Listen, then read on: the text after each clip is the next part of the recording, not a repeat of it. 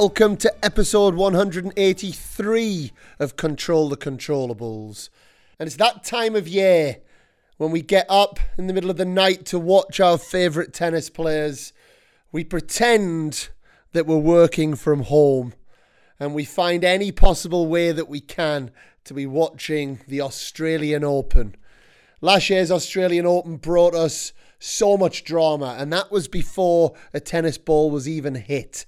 Now, this year has been a little bit quieter, but you can guarantee there's going to be some amazing stories. There's going to be some new stars born, and I'm sure maybe some of those old dogs, whether it's Nadal or Djokovic, they might have a thing or two to say about it as well. Now, I am delighted to be joined by Freddie Nielsen, who is always on our previews and reviews. Freddie, 2012 Wimbledon winner with British tennis player Johnny Marray, had a fantastic playing career and is now the Davis Cup captain and head of men's tennis in Denmark. And then we've got Emily Webley-Smith, who has been on the podcast before. She's currently top 200 in the world in doubles. She's an inspiration. She's 37 years old. She's been on the tour for many years and is still going strong.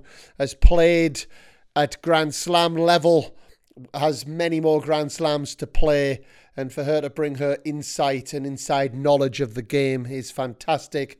And then lastly, the Piers Morgan of the tennis world, Kieran Vorster.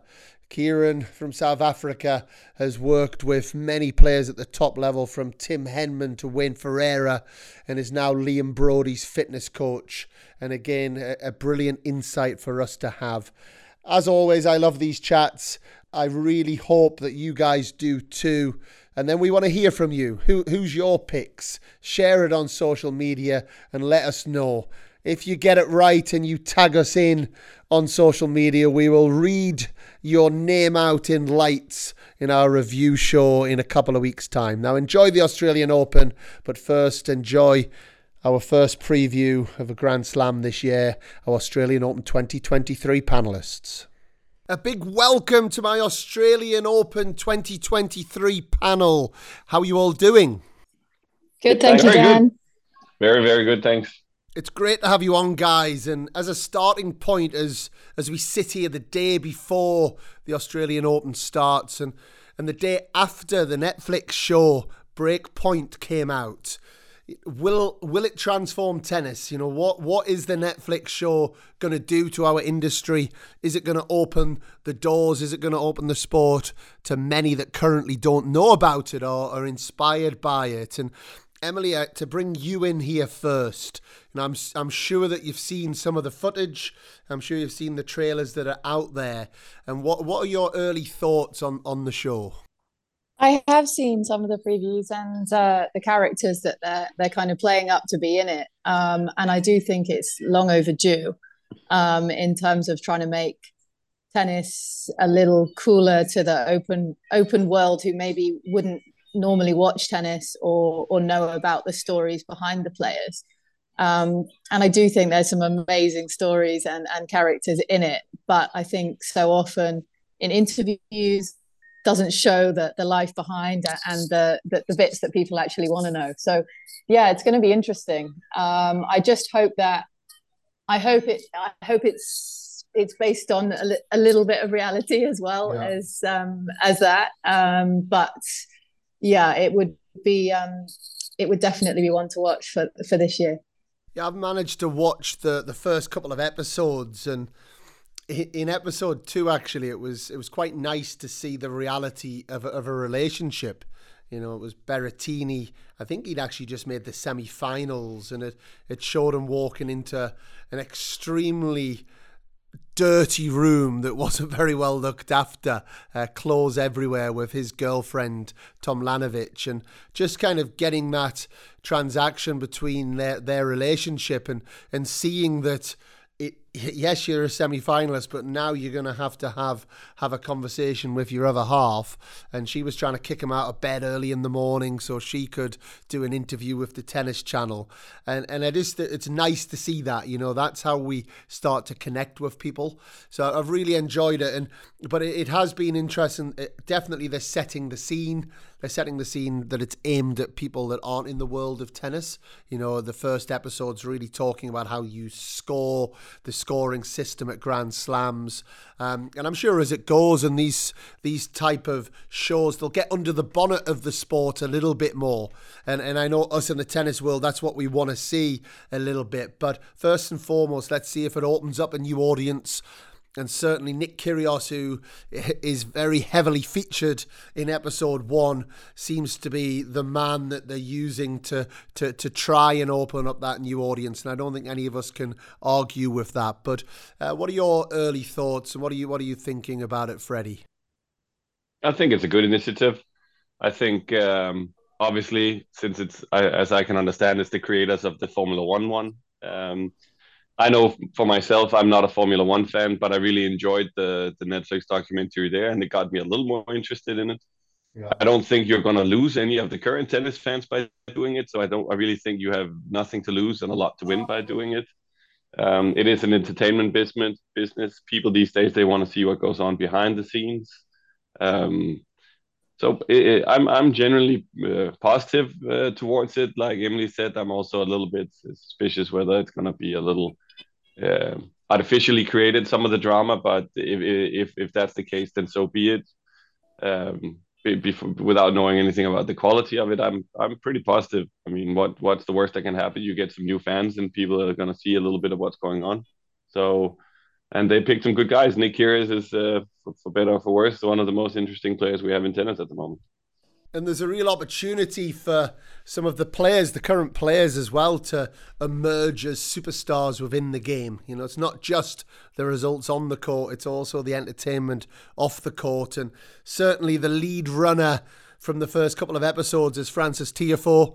I think it's going to put him in a good light. You know, he seems like a very funny, fun guy who I think a lot of people will love. And then Badosa and, and Jabeur on the women's side, I think are going to come and, and out really strong in this, you know, showing showing off their personalities.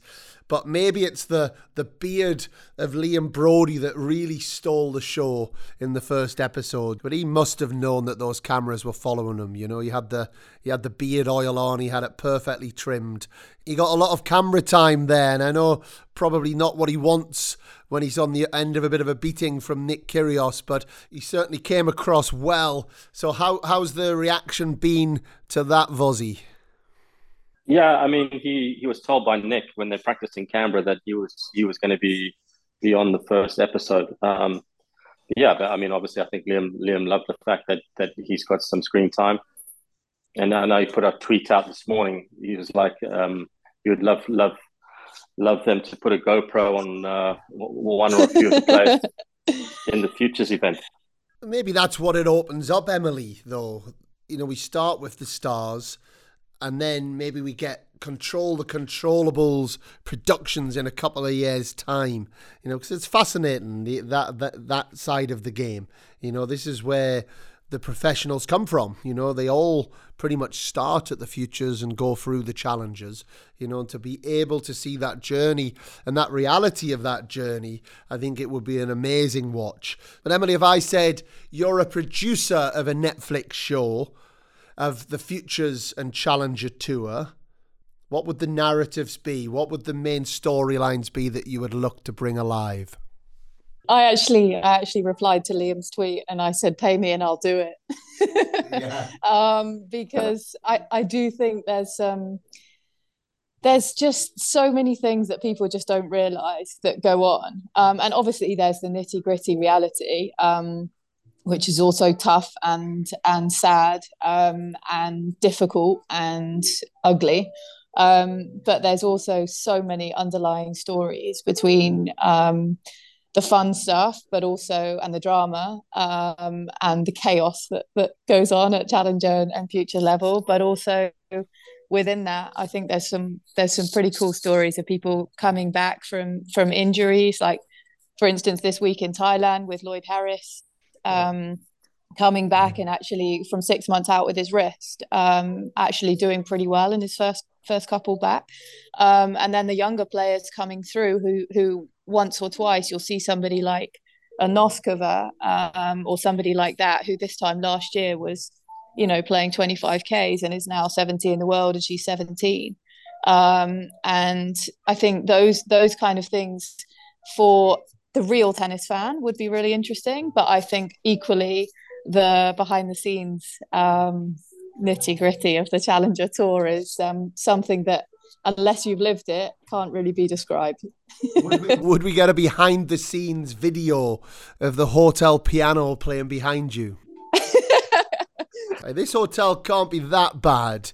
You know what I mean? Piano bars, working Wi-Fi. Forty euros is a is a is a pretty is a pretty good level in Estonia. So um, yeah, I think uh, the variation that you would get between futures in in China or India or or somewhere like that um, comparison to to Europe and France and those those tough tallies um, in the states. I think uh, I think people would be drawn in by it. I think they'd also be shocked um, by some of the conditions, but I think uh, and the prize money. But um, yeah, I definitely think it would be interesting.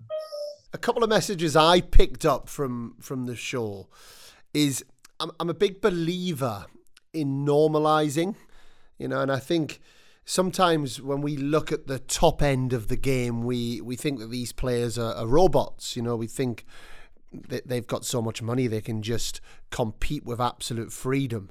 But for us to see that they have the same fears, the same fears of failure, you know, whether that's for various different reasons. But whether it's Ons Jabeur, who is playing with a whole continent behind her and feeling as if she's she's got the whole weight of Africa on her shoulders, whether it's parents, agents, you know, the higher level they get, the more money's involved, the more people that it's harder to trust. It's it's not so easy to have these teams around you. And Freddie, I was I was thinking of you when I was watching it because and if I share a little story from, from me when I was younger, and, and my, it certainly wasn't a Grand Slam, but what I'm going to ask you about is Wimbledon, but it was the under 14 nationals, and I'd I'd made it through to the final, and it was it was a big deal to make it through to the final. And you spend all the week there in, in Nottingham in the UK. You're with your mates, you're hanging out, you're watching matches, you're playing matches. It was back in the days before mobile phones, so you're chatting away, you're playing cards, having a bit of banter. Maybe it's the first time you're at the age where you're starting to talk to the girls and who fancies who, and you know, it's a, there's a real buzz around it. And I remember walking in on finals day and it was dead. it was absolutely dead. There was there was nobody around, and it was a, almost a bit of an empty feeling and a little bit of a strange feeling. Now, granted, if you're playing at a Grand Slam, of course, on the court itself, it's packed and there's a real buzz. And also the media intensifies as it goes. Uh, but that, that didn't happen at the under 14 nationals, believe it or not. So, Freddie, if I take you to 2012, where you've made it through to a Wimbledon final, is that something that you experienced? Oh, clearly. It was very clear. And, uh it's it wasn't necessarily a bad thing because you have a little more space physically everywhere you go because the start of the of the slam is as, as you all know it's pretty intense. There's a lot of people everywhere. And it's a little easier to just go around and do your business. I didn't find it the same way as you did. I, I took it more as a experience because i was pretty convinced that I was never going to be going this far in a slam again. So uh, for me, it was just part of the experience of okay, this is just another thing. You know, you're on the you're in the players area, and there's absolutely nobody around, and uh, you you you also this this whole feeling of I don't know 500 players or whatever it is trying to to to make it their tournament, and all of a sudden there's not that many left, and and it feels nice to be one of the ones that are left when everybody else are gone and are trying to prepare for other tournaments. So I didn't have the same feeling as you did in Wimbledon. I've had it in other tournaments. I know exactly what you mean.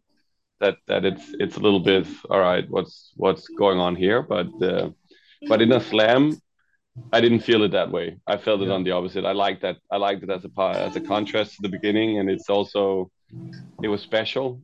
So so for me, it, it was definitely very very clear and obvious that that that it was different. But I I quite enjoyed it and to, to move us on now to the Australian Open, which is what we're here to talk about.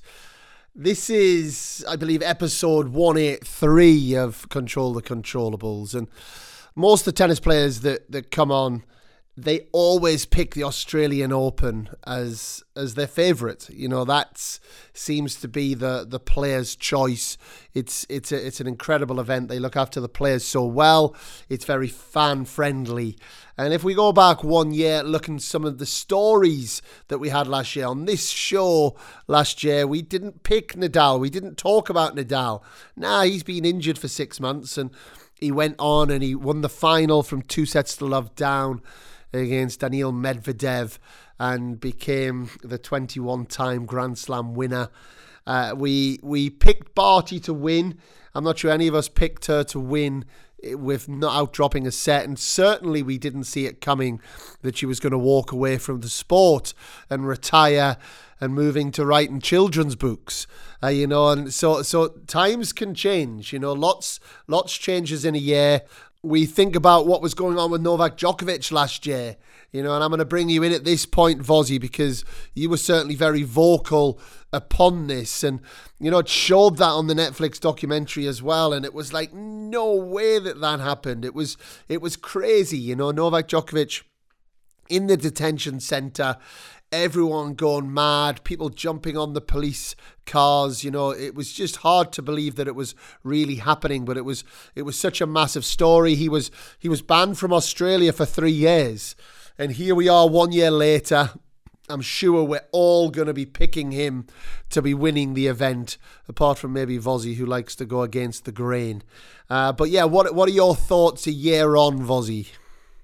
Well, I mean, if the if the Australian government um, obviously made the decision to lift it, which is which is obviously great, great for for tennis and great for Novak. So um, uh, you probably think a year on that having done a little bit of traveling, you'd never have thought COVID had existed. You know, like like you know, just even going on like America, they're, they're saying that you, you won't be allowed into the states. You know, probably till the end of March if you're having a COVID vaccination. But when you go in there, they don't even ask you. So you know, I think I think on on on on that basis, I think it's going to be unlucky for Novak. But you know, he respects rules. Rules are rules. Now, you know, you're on. But you know, I think he could have handled 12 months ago, even if he reflected on himself, um, that whole situation a lot better. And in terms of what we what we saw and spoke about a couple of years ago on this show, and I certainly don't want to throw anyone under the bus, although maybe it was Xavier Malisse. Maybe we throw Xavier under the bus. But I think he was talking about how Osaka, she was the big favourite for the Aussie Open back in 2021. And he was saying he just can't see anybody in the women's game catching her. You know, she's going to go on and she's going to get close to Serena's record. And then only a year ago, we were all saying the same about Ash Barty. You know, she was head and shoulders above the rest of the field. You know, she was about to win a third. She was going to go on a rampage. And before you knew it, we'd already started dressing her up as the next Serena Williams. And here we are a year on. They're both pregnant, which is amazing news. A big congratulations to, to both of them. Ash Barty's no longer playing the sport. Naomi Osaka, we hope, will but she's certainly had a lot of troubles since then. So we don't know to what level she's going to come back. And it just shows how hard it is to maintain that level and, and how things can change so quickly. Yeah, I think the dominance that Serena that Serena had, I think, and that she achieved, I think it's very easy to say, "Oh, this person will be, could be the next the next Serena, and then you actually look at the stats and you look at how how much Serena won and how dominant she was, and I'm not sure that that can be repeated. Um, somebody like Osaka, I think, did struggle mentally um, a lot in that year that followed. Um, but even since then, it's been very, very up and down for her. And when she disappears for a couple of months on tour, people are now no longer no longer shocked. Okay, this time it's because she's pregnant. Yeah. Um, but I think that may be for her the way that she'll be able to maintain a longer career is by her taking some time out from that from that spotlight having said that i do think she welcomes the spotlight in other ways so i don't think you can always choose to have it choose to have it both ways um, but somebody like Iga who who went on that streak last year I think is is very much still somehow under the radar. Yet, yet she she was on an unbelievable winning streak um, in the middle the middle part of of last year that, and the through the clay and, and everything. Um, so I, I, think it's I think it's good because it shows the strength and depth um, in women's tennis and that it's changing so much.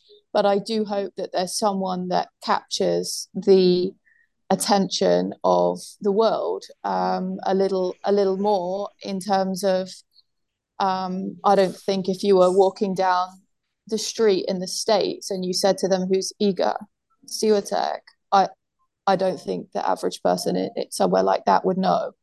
Um, and that's a shame because she's at the top of our sport. Yeah, but I, I, I think that's a a choice that Iga makes a little bit.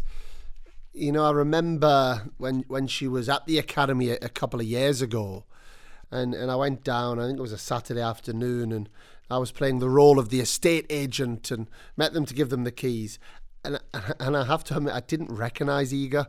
I just, you know, she was just, she was so normal. And, and she actually spoke quite candidly throughout that week how, how she tries to avoid the limelight. Now, now, granted, that was back in 2020, maybe 21 but it was it was back after she'd won the French Open. You know, she's obviously a much bigger star now. You know, she's much more recognizable now, but she's she certainly made that decision to stay out the limelight as much as she can. And I, I don't see, as an example, I don't see her showcased too much on the Netflix show. You know, I would imagine that will be something that she will avoid. You know, yeah, so. and it's about the tennis. You know, it's and yeah. that's that's great for her because I think it allows her to be able to exist at that age with a very balanced mind, in the same way that Ash really did. Um, it, it, you yeah. know, she was always it was always about the tennis or the cricket when she stopped playing. Um, but I think although I understand at their age and, and with what they're trying to achieve in the sport, how important that is, perhaps for mental mental sanity as well. Um, I still think that we need something um, where the women's game is is advertised and marketed um, a little better because there are some great stories and some great personalities in there, and we need that going forwards in the next you know in in the next era this era and the next era. And I saw this morning, I, I always like to scroll through Twitter the, the morning or, or the hour before I, I do one of these podcasts just to pick up the latest news. And uh, unfortunately, and I, I don't know the impact of this yet, but but Badosa and Tomljanovic have, have both pulled out of the main draw of the Australian Open, and, and they were both the big stars of the first couple of episodes of the Netflix show, you know, and and that's that's going to be such a shame actually that you know here we are the uh, the two the two almost stars that people would go oh, I want to I want to watch those. I want to let's turn them on. They they're, they're not actually playing in the event. So that's going to be the shame. But Freddie what what are we looking at in terms of storylines? You know give us give us some storylines that maybe people aren't aren't looking for. What what do you what do you see that's going to happen this year at the at the Aussie Open? What are the ones people are looking for? Well, you can go through the ones that people are looking for. The the comeback of Novak after the saga next year. The the the Nick Kyrgios story of being maybe more expected to go go deep and can't really hide behind being the underdog anymore, but having had a really good year. Uh, but apart from that, for me, the biggest one is uh, is the emergence of some of the the young youngsters. I mean, it's very difficult for me to go into the Australian Open without the Danish glasses on and see how uh, how Holger is gonna do. And so, so from my point of view, that's gonna be uh, be be be be the biggest uh, thing for me to watch because there's gonna be a changing of the guard soon. Novak is obviously still the favorite and he's going to be the best. I don't think Rafa is looking as strong as he has. Uh, Federer is gone and he's obviously having his issues. So I don't think Medvedev has really cemented his spot at the top the way it looked like he was gonna. So there's gonna be a lot of opportunities for the youngsters. So for me, I'm looking to see which one of the youngsters are gonna grab the grab the top of the game now, uh, especially on the men's side. And and then on the women's side, I think it's a bit bit the same with the tennis. Who's gonna cement their place at the top? Because uh, uh, Emily made the point about uh, different winners and, and and strength and depth. You can also make the argument that that that shows that there might be maybe not a great top uh, when when people keep beating each other. Um, throughout the time, there's always been a few select uh, that that have been dominating the the, the different eras a little bit more and winning more. And, and, and i'm not certain I, am not sure that i have the answer but not in my opinion it's not necessarily the, the case that it's because everybody is so good that that everybody beats each other. I think maybe it's because there's not uh, an outstanding group of players that are taking the top. So so i feel like both men and women are, are, are in, in that state where where you're kind of waiting to see who's going to take over. Obviously Iga has a great case and she kind of keeps winning but there's room for more in the top, and and that's what I'm going to look forward to seeing is who's who's who wants that. And what about what about you, Vozzy? What what are we going to see this year at the Aussie Open? Um, yeah, I think I think the ones I think the ones like uh, I think Kekmanovic, I saw him practice in, in Dubai was was looking really good. Um, yes, I think some of the emergence of those of those of those younger ones who have had a breakthrough year. Um, I think Jack Draper is another outsider. Um, I mean, obviously, we can't go too hyped up on him because it's going to be his actually this is going to be his first full year on the, on the main tour. So, you know, I think I think it'll be a lot of learning learning to do. How well he'll do against Nadal, I don't know. Um, I think you know, is he up to the physical challenge of that again? You know, I think maybe, you know, he's obviously improving all the time, but I think he may be you know six six to eight months short on that side, especially at, at, at Grand Slam level. But it's just, a shocking draw. It's a shocking draw for Nadal. Nadal Nadal doesn't want Jack Draper first round at Australian Open. Nadal, I, I, Draper's the one floater for me. I think his level's currently top twenty in the world. So it's going to be interesting because Nadal has lost matches going into this Aussie Open. You know, he's it's not that he's it's not that he's coming in without many matches. He's actually lost. He's lost matches coming in. So, uh, can can Draper take him out, Vozzy? Yeah, yes, he has. Yeah, he has the ability to. Um, whether whether whether he, whether he will or, or not on the day, I think it will come down to the you know the occasion, so to speak. You know, is, is he going to be overwhelmed by the occasion, or um, will he be able will he be able to to show the composure that he's shown obviously in, in, in previous matches and come through it.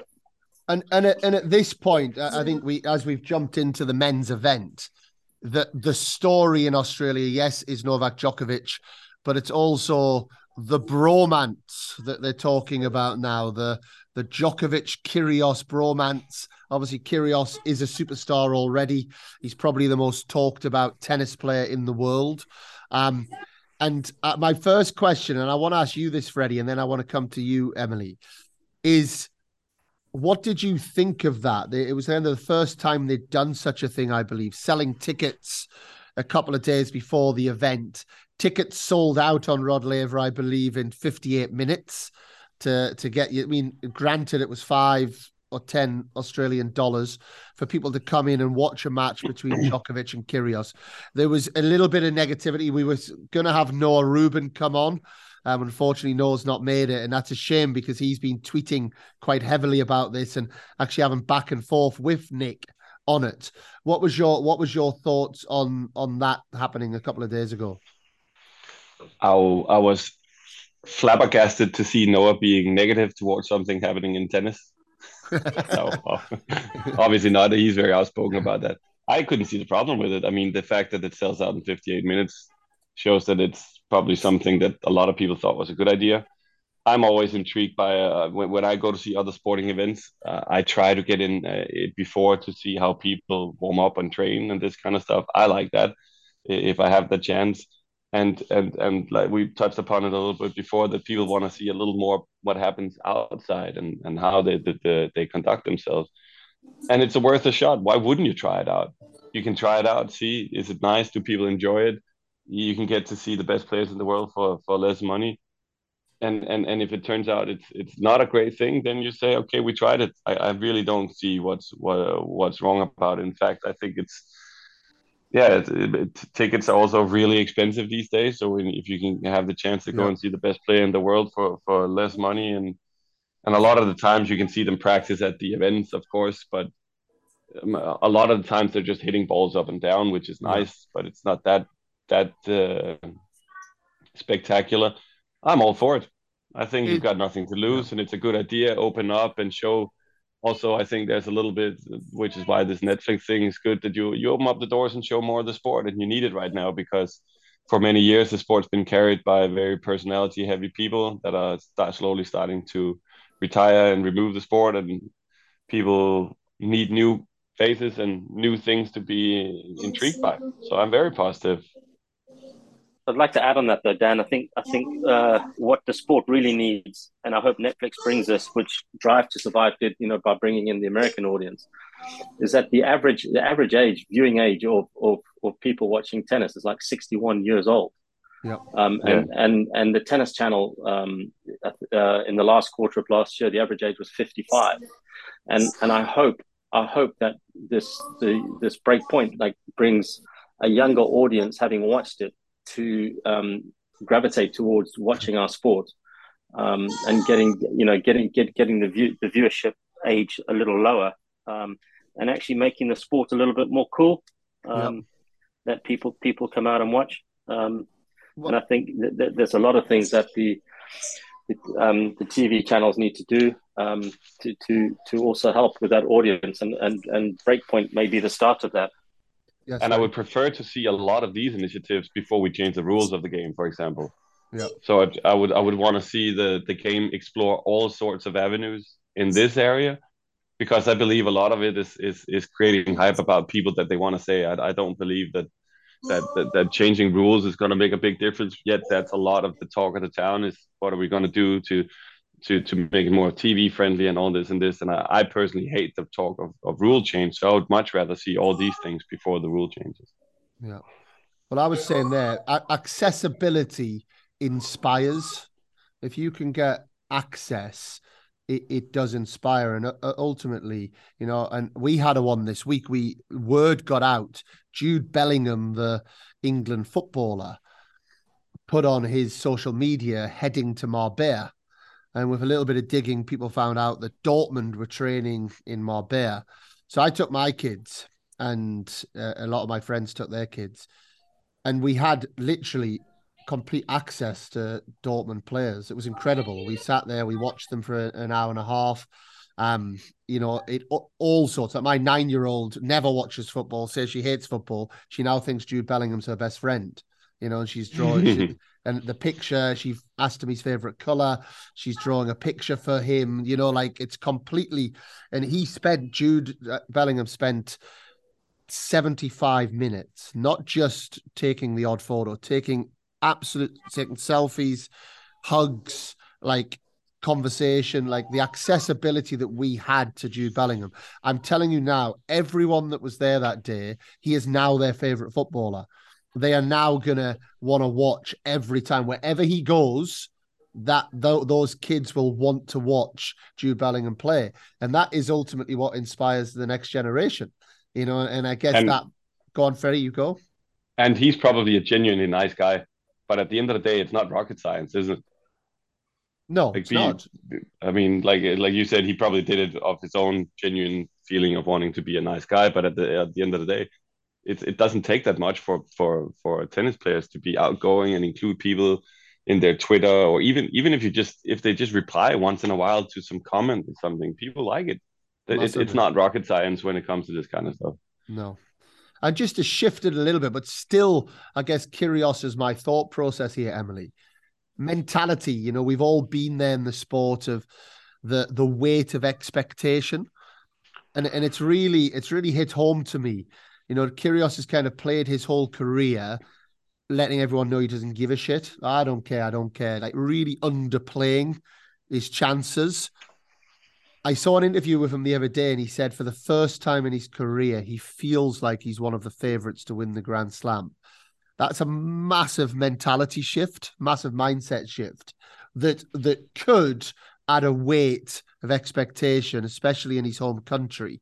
You know, talk, talking personally from your experiences and then linking that back into Kyrgios and, and tennis players. What do you what do you think about that? I think it's interesting more so because of the character that Nick is. Um, I think g- generally we would say, oh, yeah, it's tough because of the expectation and everything else. But I think having really exaggerated how under and underplayed how, how he was, I think it will be it'll be interesting to see if he actually grows into that role of being one of the stars because he kind of although although he underplayed it with his tennis he wanted to be he wanted to, to show that he was different and wanted to stand out when he was you know when his ranking wasn't standing out. Um, and and now that he is one of the favorites i do think with someone like Kyrgios there's also a chance that it could go in a good way that he will actually establish himself um, at the top and, and, and feel that even with everything that goes on around his tennis and all the drama and everything else, um, that actually perhaps that is where his talent level is is meant to be.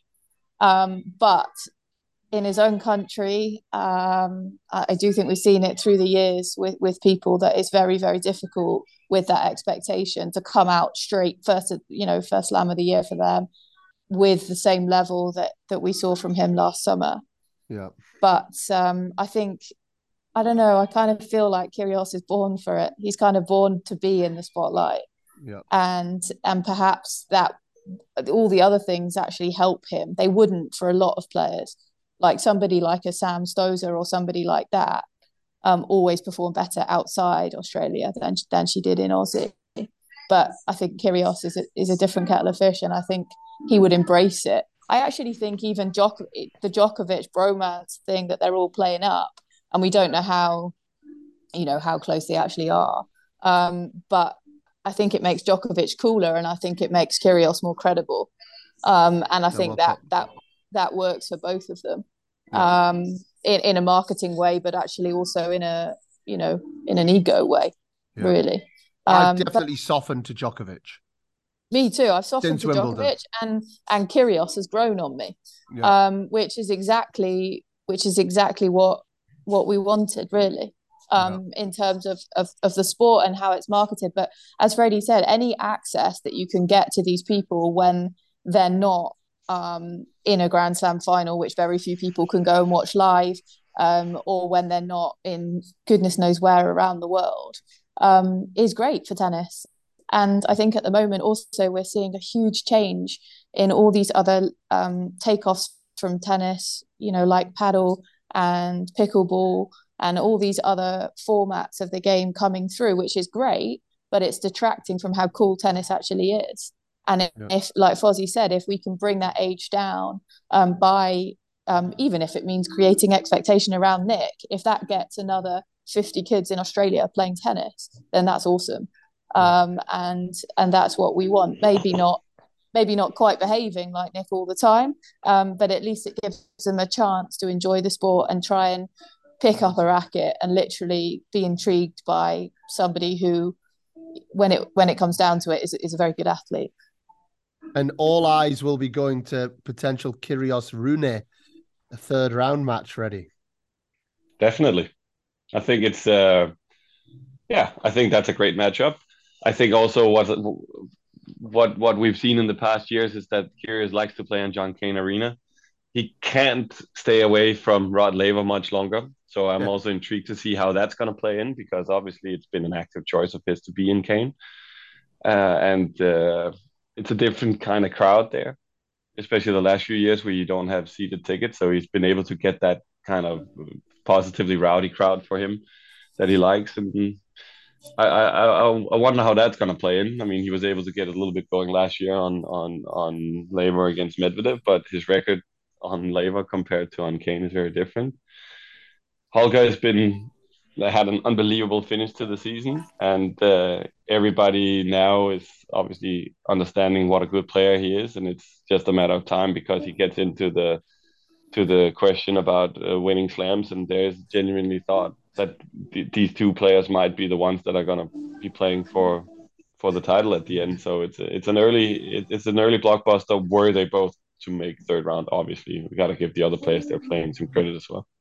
Absolutely. And before I want us to come back and we we'll have our picks as we always do, our dark horses and our winners. But as we move to the to the women's side, Emily, what's the narrative this year? What's the where where are the storylines? We've had certainly some nice first round matchups. You got Azarenka, Azarenka against Kenin, you know, both coming into a bit of form as well. Obviously, previous previous champions.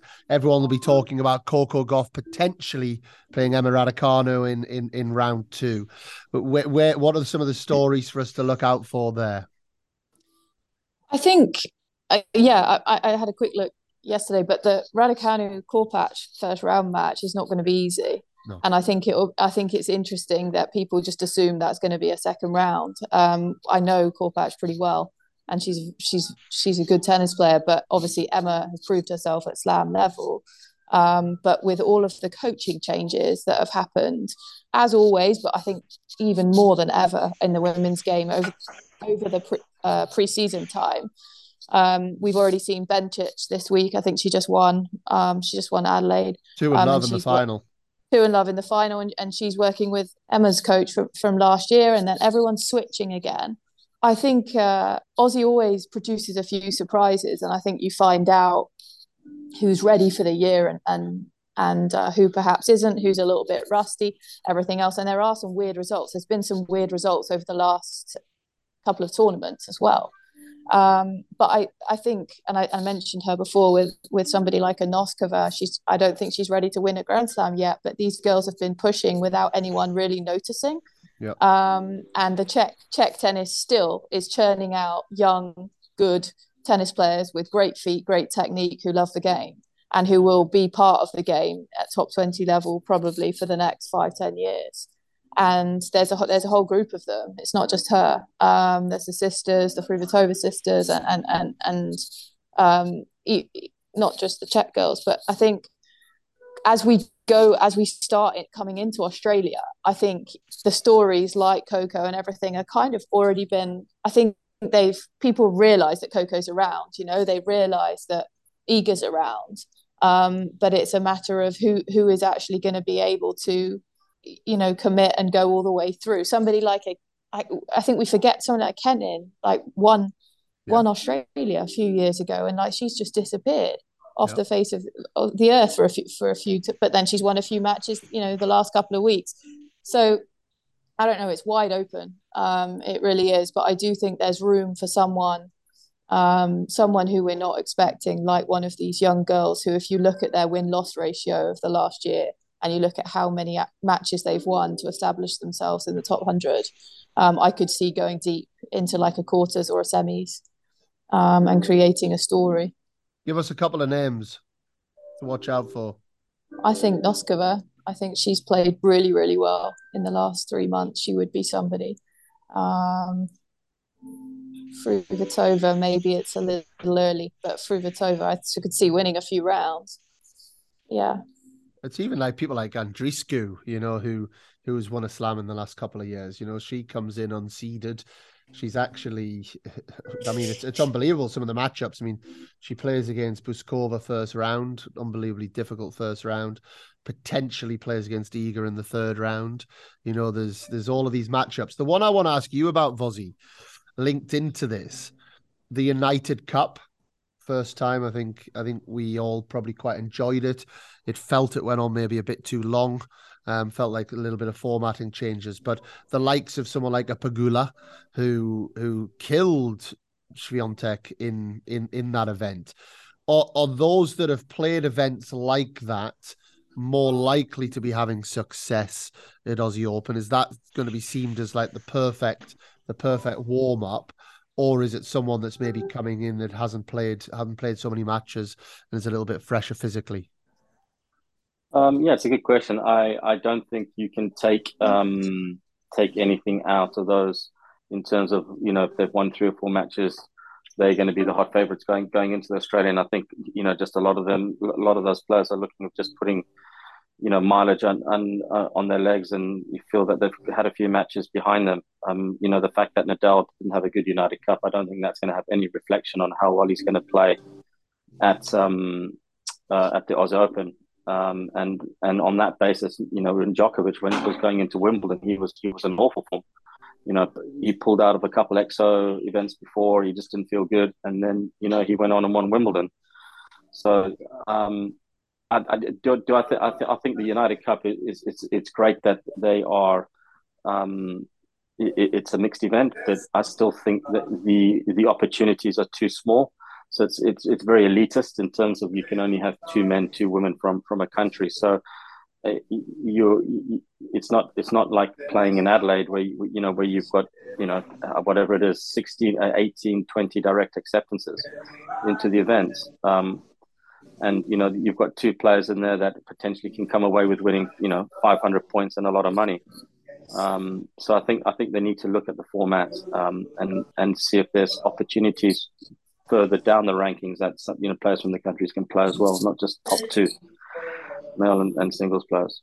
Fozzie, can I players. can I just ask you on that with you with your hmm. background as a as a physical trainer? Um, do you think that the people who choose to play those run up and do well in those run up exhibition events, do you think that the guy, the people who have um, committed to a longer preseason or perhaps needed more time to be ready physically or um, wanted to put more work in physically rather than playing, rather than p- sort of looking to peak at and being ready for that first event. Do you think that makes a huge difference as you go into the year that perhaps those that aren't ready for the first couple of tour events like Auckland or Adelaide, but then who are ready by the by the first Monday of Aussie or the second Monday of Aussie, do you think those last few weeks are actually crucial in their physical prep? Um, or yeah, do you think it depends yeah. when they started. It is crucial. Uh, also, you know, players, players, you know, you know, if you take it by the time by the time they get to the Australian Open, they've been there 13, 14 days. And a lot of them have had a 13, 14 hour time change, and it's an hour. For, it's it's it's an hour for every day. So by the time they get there, they're going to be acclimatized and ready for the Australian Open, whereas their body's still not ready for it you know, when yeah. they're playing those warm up events. So the physical side and and and just that that whole um, physiological preparation is is is still kicking in and is ready by the Australian Open. Yeah.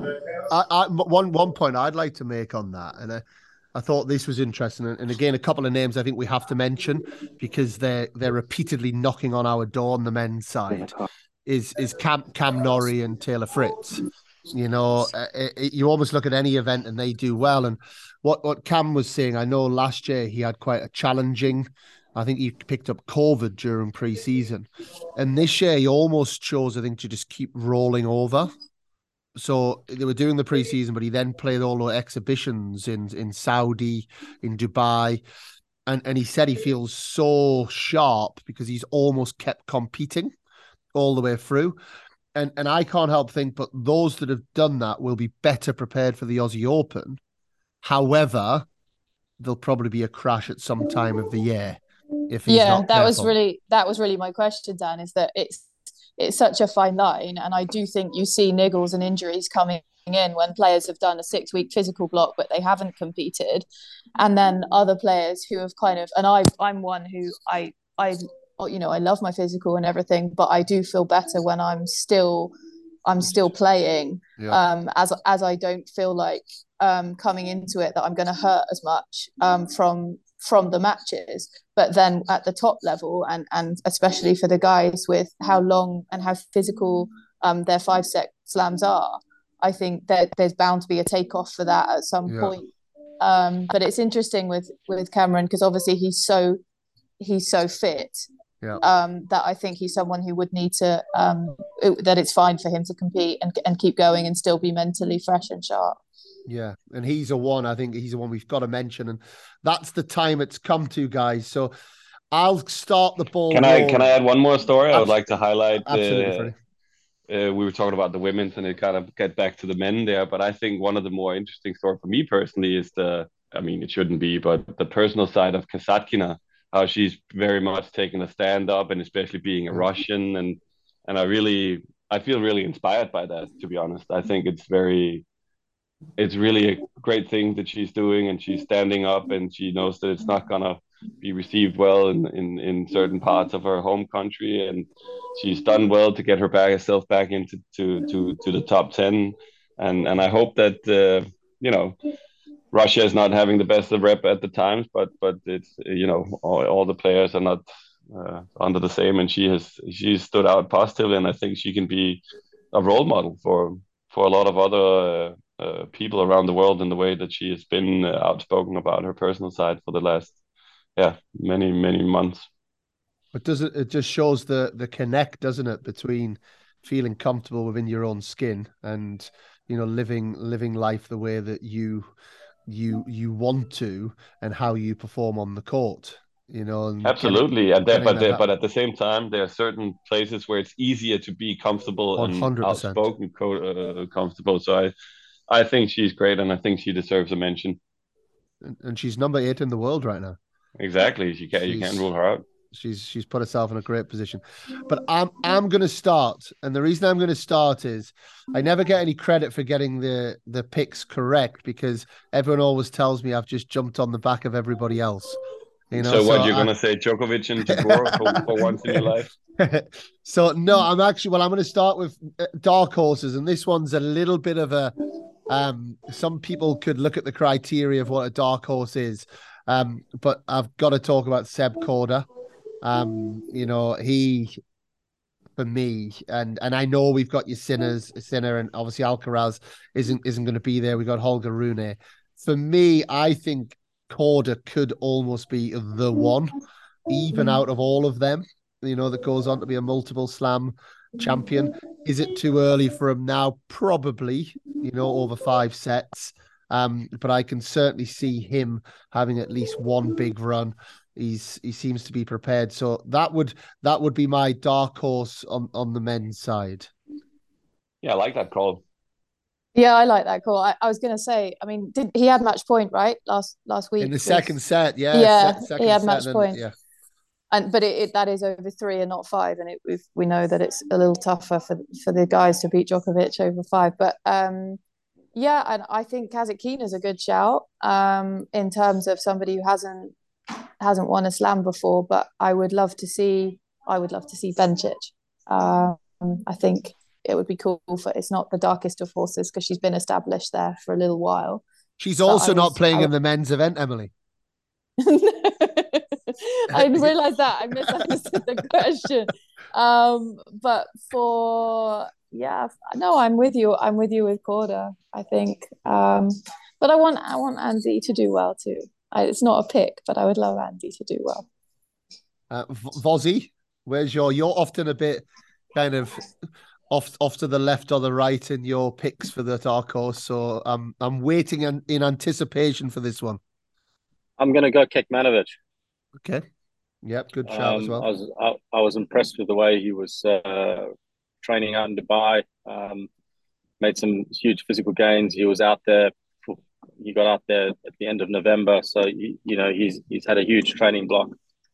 Um, and also my mate's coaching him, which is Wayne Black. So but but in all, all fairness, he was looking very good. And Freddie, dark horse on the men's side. For me, we already talked about him a little bit, but for me, I like I really like Jack Draper. I think uh, I agree with you that he's playing better than his ranking, and it's just a matter of time because before he's going to cement himself at the top of the players, I don't think he's he's much worse than the uh, the other guys that are that are knocking on the door, such as Fritz and Shapo and. Uh, and Felix and and Tiafoe. I think he's he's pretty much that their their level and yep. uh, tough draw, of course, but but but he'll be my my, my pick. And what about dark horse? Um, on the, we know who you're picking to win it, but what about dark horse on the women's side? Because Bencic absolutely isn't a dark horse, so we're not giving you that one as a dark horse. you got you got to go more left field than that. Noskova. Nice. Yeah, you've mentioned her, so you've got to. Yeah, I rate her. I rate her. Um, but I think, yeah, just new experiences for all of these girls, and I think you never know how they're going to react um, towards the end of Islam, which is why I think what Emma did is still so incredible. Um, that she that no flinching. I think Leylah Fernandez always produces that really good level at Grand Slams which we see her a little up and down in the other tournaments. But Leylah Fernandez is also someone who I think gradually um, could could sneak through without anyone realizing. I'm on on the women's side. I'm um it just hasn't happened. The, the boys will know who I'm about to say because I say her. Anisimova? But she just isn't doing it, so I'm not. I'm not going there. this is might be the time she does it. She actually, I thought she had a really interesting first round actually because that's another Kostyuk's another one that I've been watching, almost waiting to come through, and they play each other first round. Oof. So yeah, uh, so I'm not going to say either of those two uh, even though I'll edit it so that I did say that if if they do do well. Um, in terms of the the one that jumps to mind, I want to mention a couple. I know it's not a dark horse, but I watched the United Cup and I watched Katie Swan play against Madison Keys. I couldn't believe how hard she was hitting the ball. Like it was just like, oh my goodness. So if she connects for a couple of weeks, it's she's going to be seriously hard to beat. Um, but the one that just uh, I I you see I see the name all the time, and I haven't watched a lot of her, but she just seems to be chipping away, chipping away.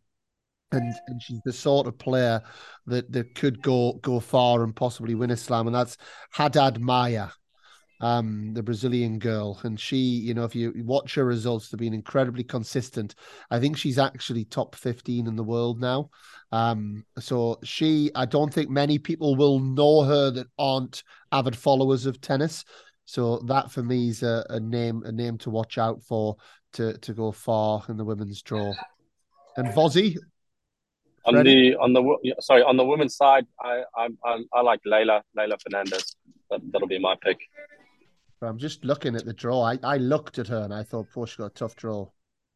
I yeah, but I mean, tough draw, not tough draw. You got to you got to play them at some stage in the draw. So, you know, you'd rather play have those tough uh, opponents early on than rather deep in. Yeah, she play, potentially plays. Well, she plays Cornet first round, which is not easy at all, and to potentially play a game we don't presume it, but if Caroline Garcia, who who was obviously the superstar at the end of last year in in the second round. So that that'll be that'll be interesting. And what about yourself, Freddie? I think it's very difficult to pick the women because there's a lot of dark horses and there's a lot of dark horses that are top 10 as well because they haven't some of them haven't really made a, a big push in slams yet there's there's only one previous winner in the top 10 at the women's side and we know we've talked about before how many one-time winners there are on the women's side so I think it's uh, I think it's it's up for grabs. I'm gonna give it one more time for my girl McNally, and then maybe I'll, I'll follow your uh, footsteps then and, and and trying to find someone else. But I'm just waiting for her to have that breakthrough. And if it's not Freddie, gonna be Australia, Freddie, she's playing with um, she's playing with Luisa Stefani in the doubles this year, Cat McNally. Um, and I think they they're in with a very good shout. Louise has just won Adelaide, um, and I think, and Cat obviously made final of uh, US Open, I think, this year against uh, the Czech girls. So I think you might be there for a double slam. But I, well, she's obviously proven herself as a good doubles player, but I think it's also maybe because I really wanted to do well because I think she stands out from the other girls a little bit more and she plays a, an attractive kind of tennis. But uh, yeah, I'm going to stick with her for one more time before well, I'll have to accept defeat she was due to play a top 16 seed in the first round who who was withdrawn. So i'm i i have a feeling it might be Badosa. so okay. so she now not that we again we know that lucky loser look at Kwon this week in adelaide. He was in as a lucky loser and i don't know if he won the final today but he was he was in the final. Um you know lucky losers are difficult but she all of a sudden becomes the number eight seed potentially so the draws mm. opened up, Freddie. This could be it. This could be the I'm year. I'm telling you. This could and, be. And if not, exactly, this is it. Persist- if not, it's just persistence works. And and and Emily, your your pick is is Bencic your pick to win it. If you this is your reputation is on the line. One name. Iga. Iga. Yeah, I think what? so. Um, I I I would actually love. I want Bencic to win it, um, but I think, I think in the in the big moment, Iga with her just, I mean, mentally, I think she's the strongest of all the girls. Vozzy? Sabalenka. Will her serve hold up for seven Grand Slam um, matches? Yeah, I think it will. I mean, again, um, I saw closely in Dubai. Um, and she was obviously spending a lot of time on the serve, but, but it was looking looking good. I mean, obviously, you, you can't take much from that because there's no pressure. But yeah, if she if she holds it all together, she's got a big game. Freddie, should I just sign you up to Coco Gauff now, or you want to tempting? Us... And I want her. I will want her to win, but I'm going to go with Pegula. This is why I go first because that's my pick.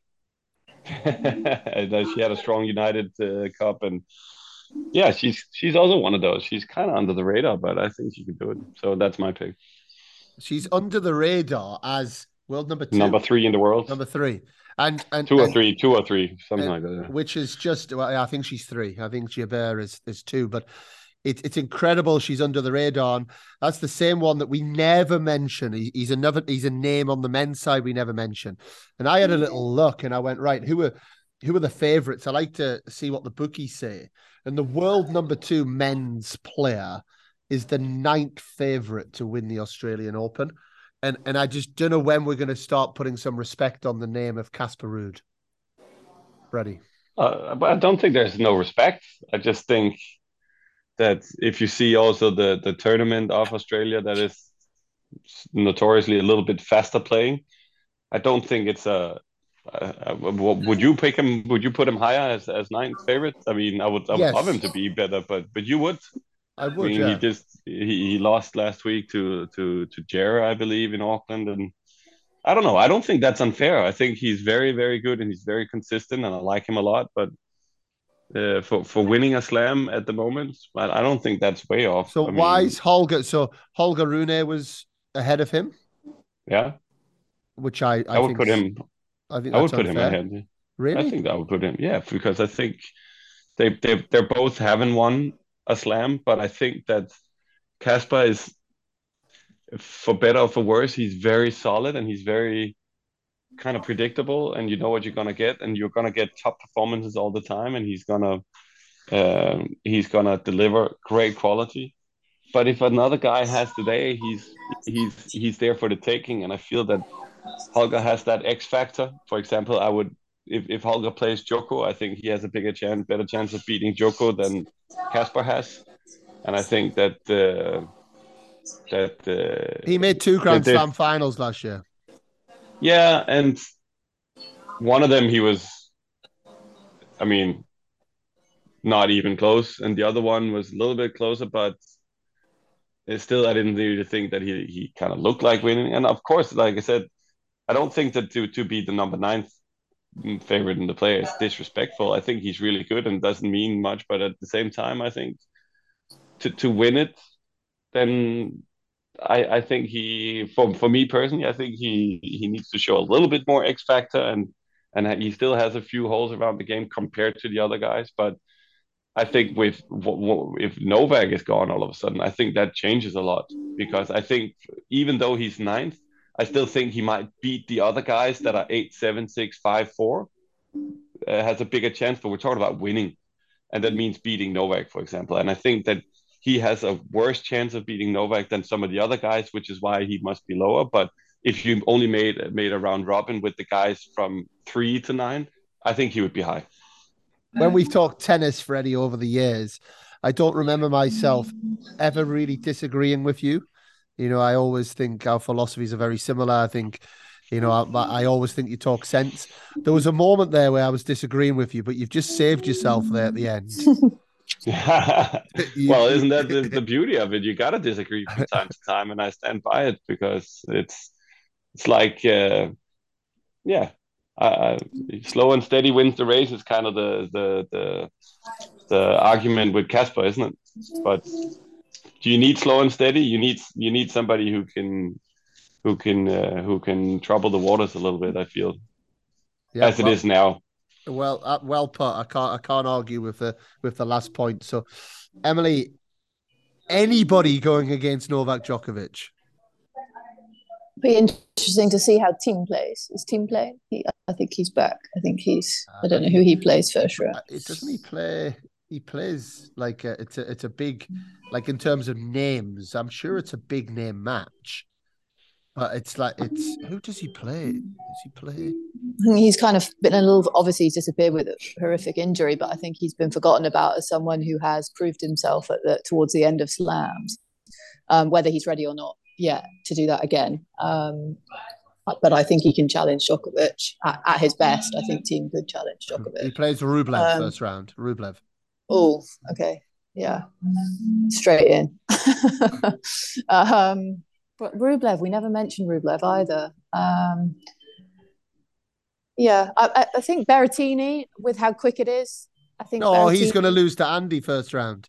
Um. Yeah, but uh, it's tough. I mean, I think I think Djokovic in Australia is a, is different to Djokovic somewhere else. But I think if he gets through the first couple of rounds without some maverick having a swing, um, then which he's proven to do on a regular on a regular basis, obviously, then I think yeah, I think it's tough to to say anyone else but Djokovic. But I, w- I would like someone else to win it in the men's.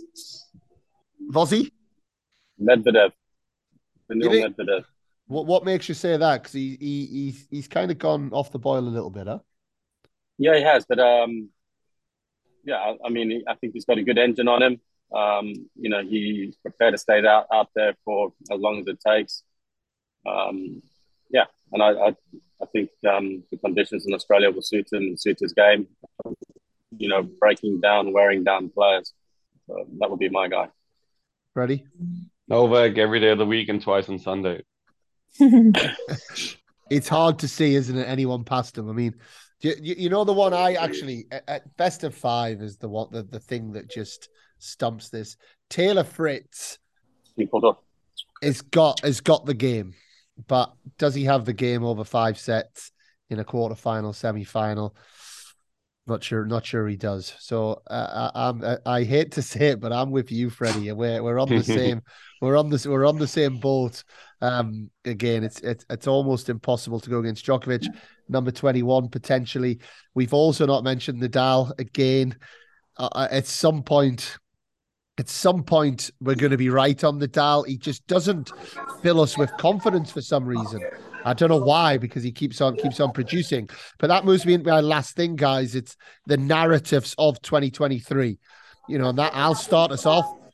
I don't think Rafael Nadal will be playing tennis in 2024. I think 2023 will be Rafael Nadal's last year on tour.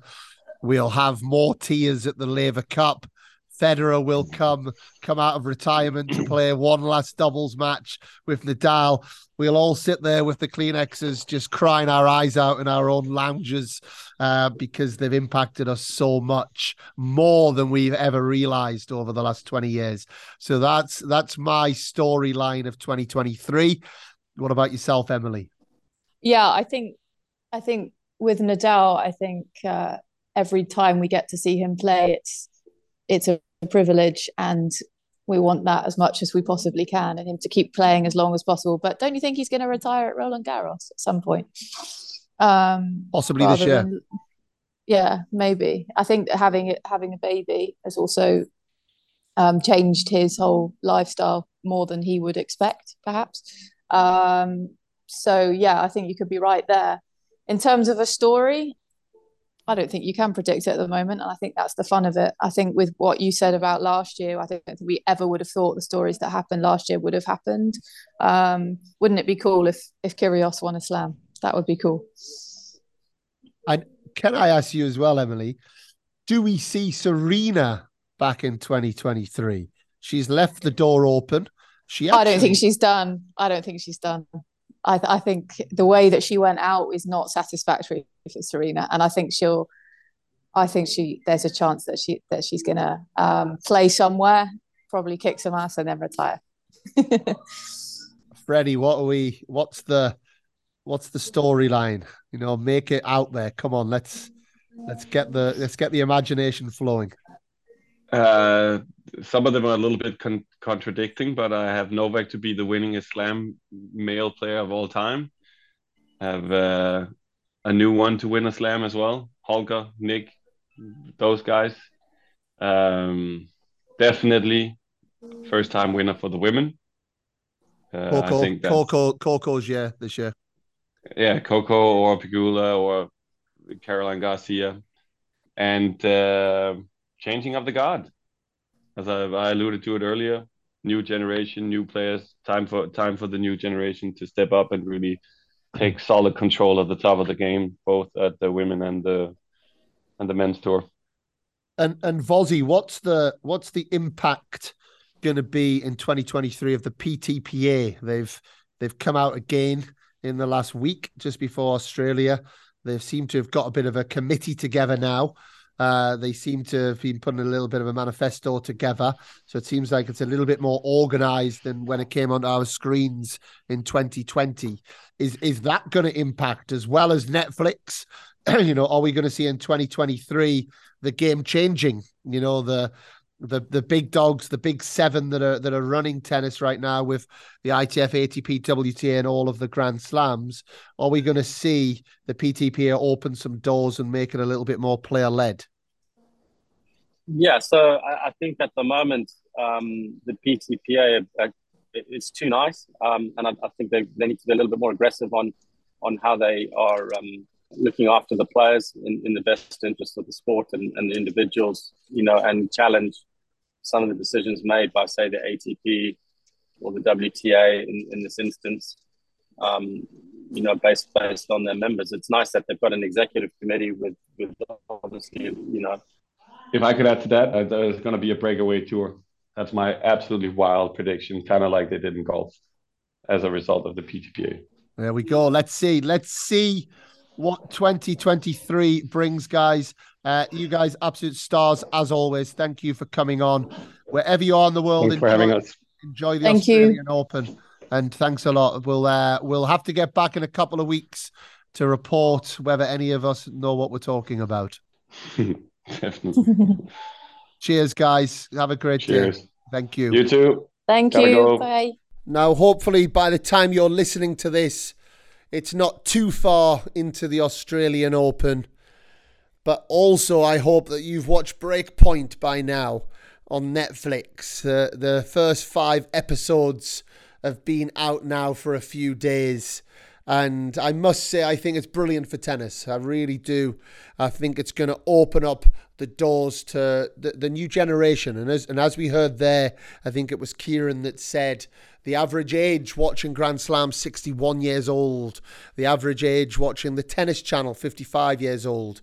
You know, if we can get a documentary like that that showcases our sport with the glitz, the glam, the challenges, you know, seeing seeing the other side of it. Yes, we can go into more detail, of course, but as a starting point to get the tennis industry out there, I think it's a it's a great platform for it to be happening.